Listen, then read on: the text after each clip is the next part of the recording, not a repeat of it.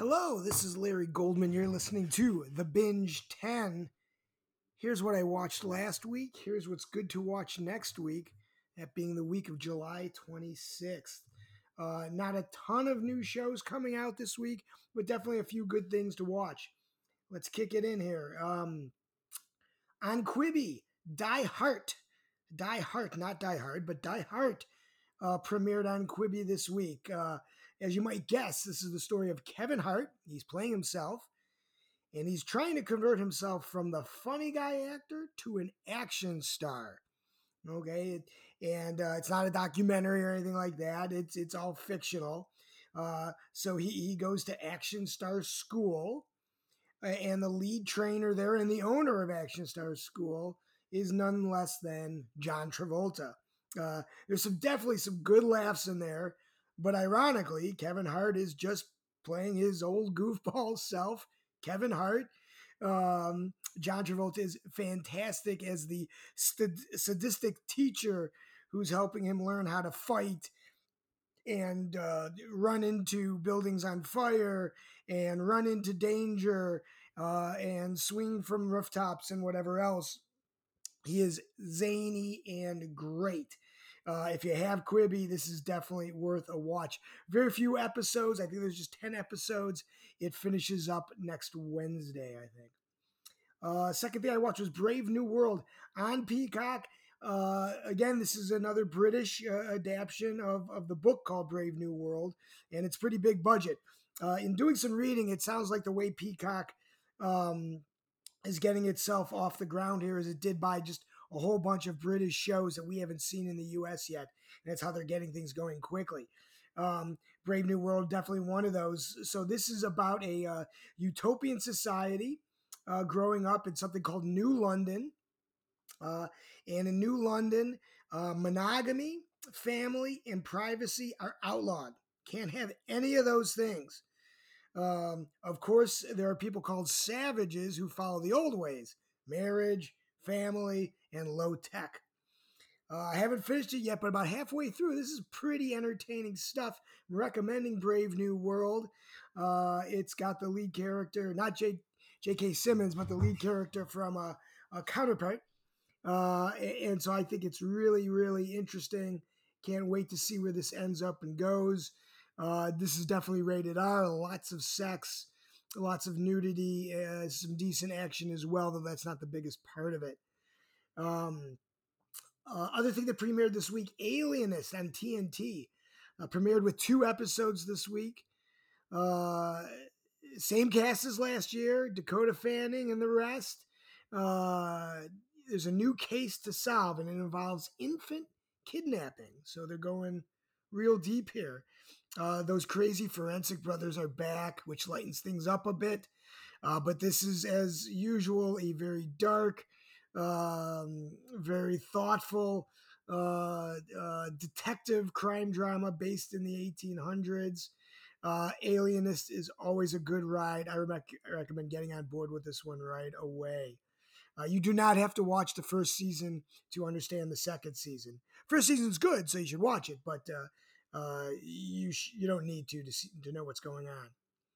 Um, HBO premiered Room 104. This is its last season, season four of 104. I remember a few years ago, the first two or three episodes were fantastic.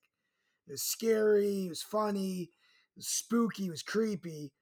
Uh, but this is one of those. It's it's, it's a 30 minute horror anthology. You know, e- e- all independent episodes, and they just didn't seem to have enough good ideas to keep it watching. So I stopped watching in year one.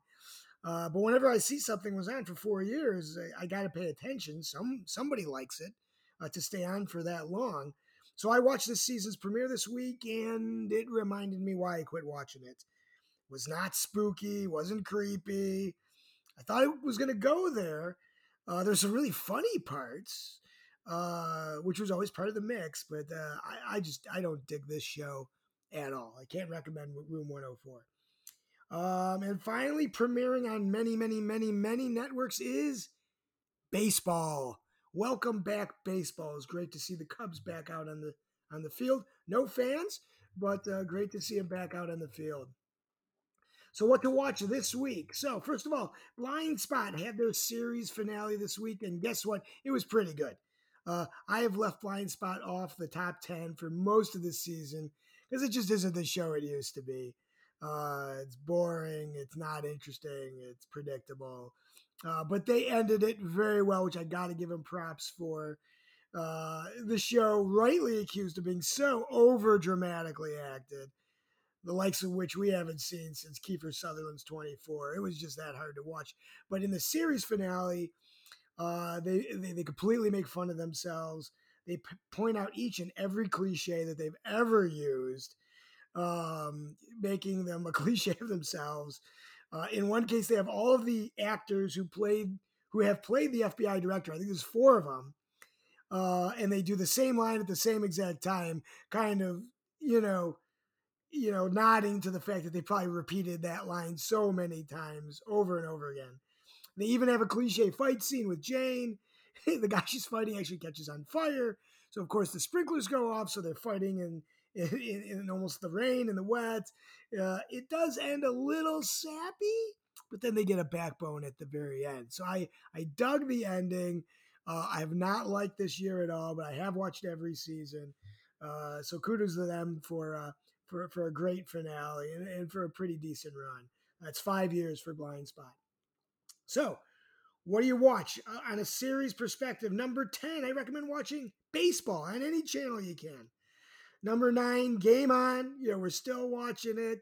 Still cracks us up. Uh, you know, just Gronk is uh, he's good stuff. Uh, I mean, he's really got to bulk up for the NFL season. I don't know when this was filmed, but man, he is skinny. Um, eight, gonna throw in Die Hart at number eight. Number seven, Nosferatu. I, I push this down three places because it's getting kind of predictable, it's getting kind of old.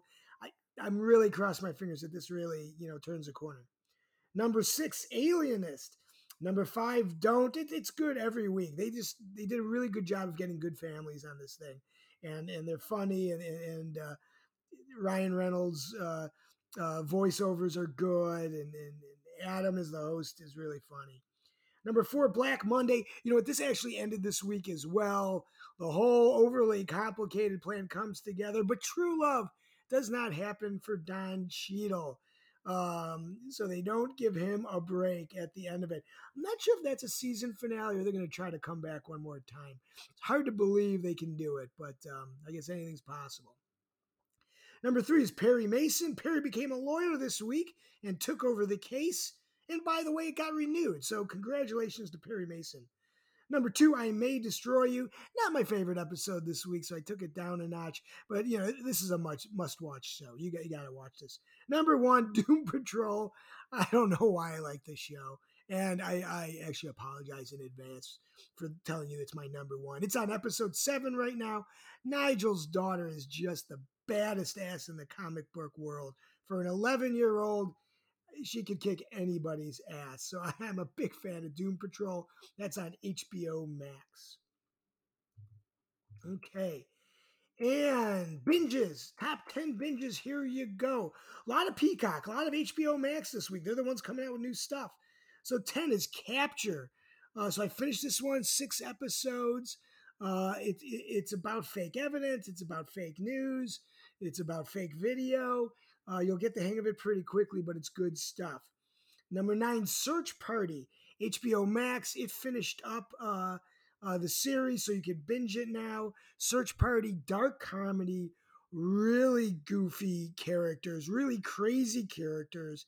Uh, but it is all about a murder and a murder trial and takes a really wicked end uh, at the end. So I really recommend getting all the way through that one. Number eight, Brave New World. We talked about that.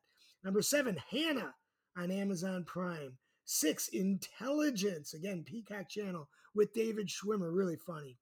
Five, Absentia and Four Marcella, so two crime dramas, uh, two badass detectives uh, fighting crime and kicking ass. Three, Space Force with Steve Carell. Number two, Dark. And number one, po- The Politician. I just dig that show. Um, Waiting in the Wings, Deadwind and Cursed. Uh, both of those are Netflix shows. uh, and they continue to do. I'm watching both of those. Can't haven't gotten to the end yet, but I'll let you know. Uh, also watching Warrior Nun right now. Uh, I always seem to find something else to watch instead of that. Uh, but I, I, do dig that show, just not as much as everything else I'm watching. Upcoming this week is Max on Hulu that comes out the 28th, Frayed on HBO Max, and The Umbrella Academy comes out on Netflix on July 31st. Um, I didn't watch any movies this week, um, so my all-time binge recommendations are, you know, I'll, I'll keep Alienist on here because you can still catch up on that one. But Umbrella Academy comes out this Friday. Easy to catch up on year one. It is a little comic booky, sure, but it's well done. It's good. It's it's uh, uh it's got a lot of action to it. It's got a lot of different characters, um, and uh, I think season two ended with a season one ended with a little bit of time travel, which I you know I'm against. Uh, but I'm looking forward to uh, to binging Umbrella Academy next week. Thanks a lot. Stay safe. Watch some TV. Larry Goldman signing out.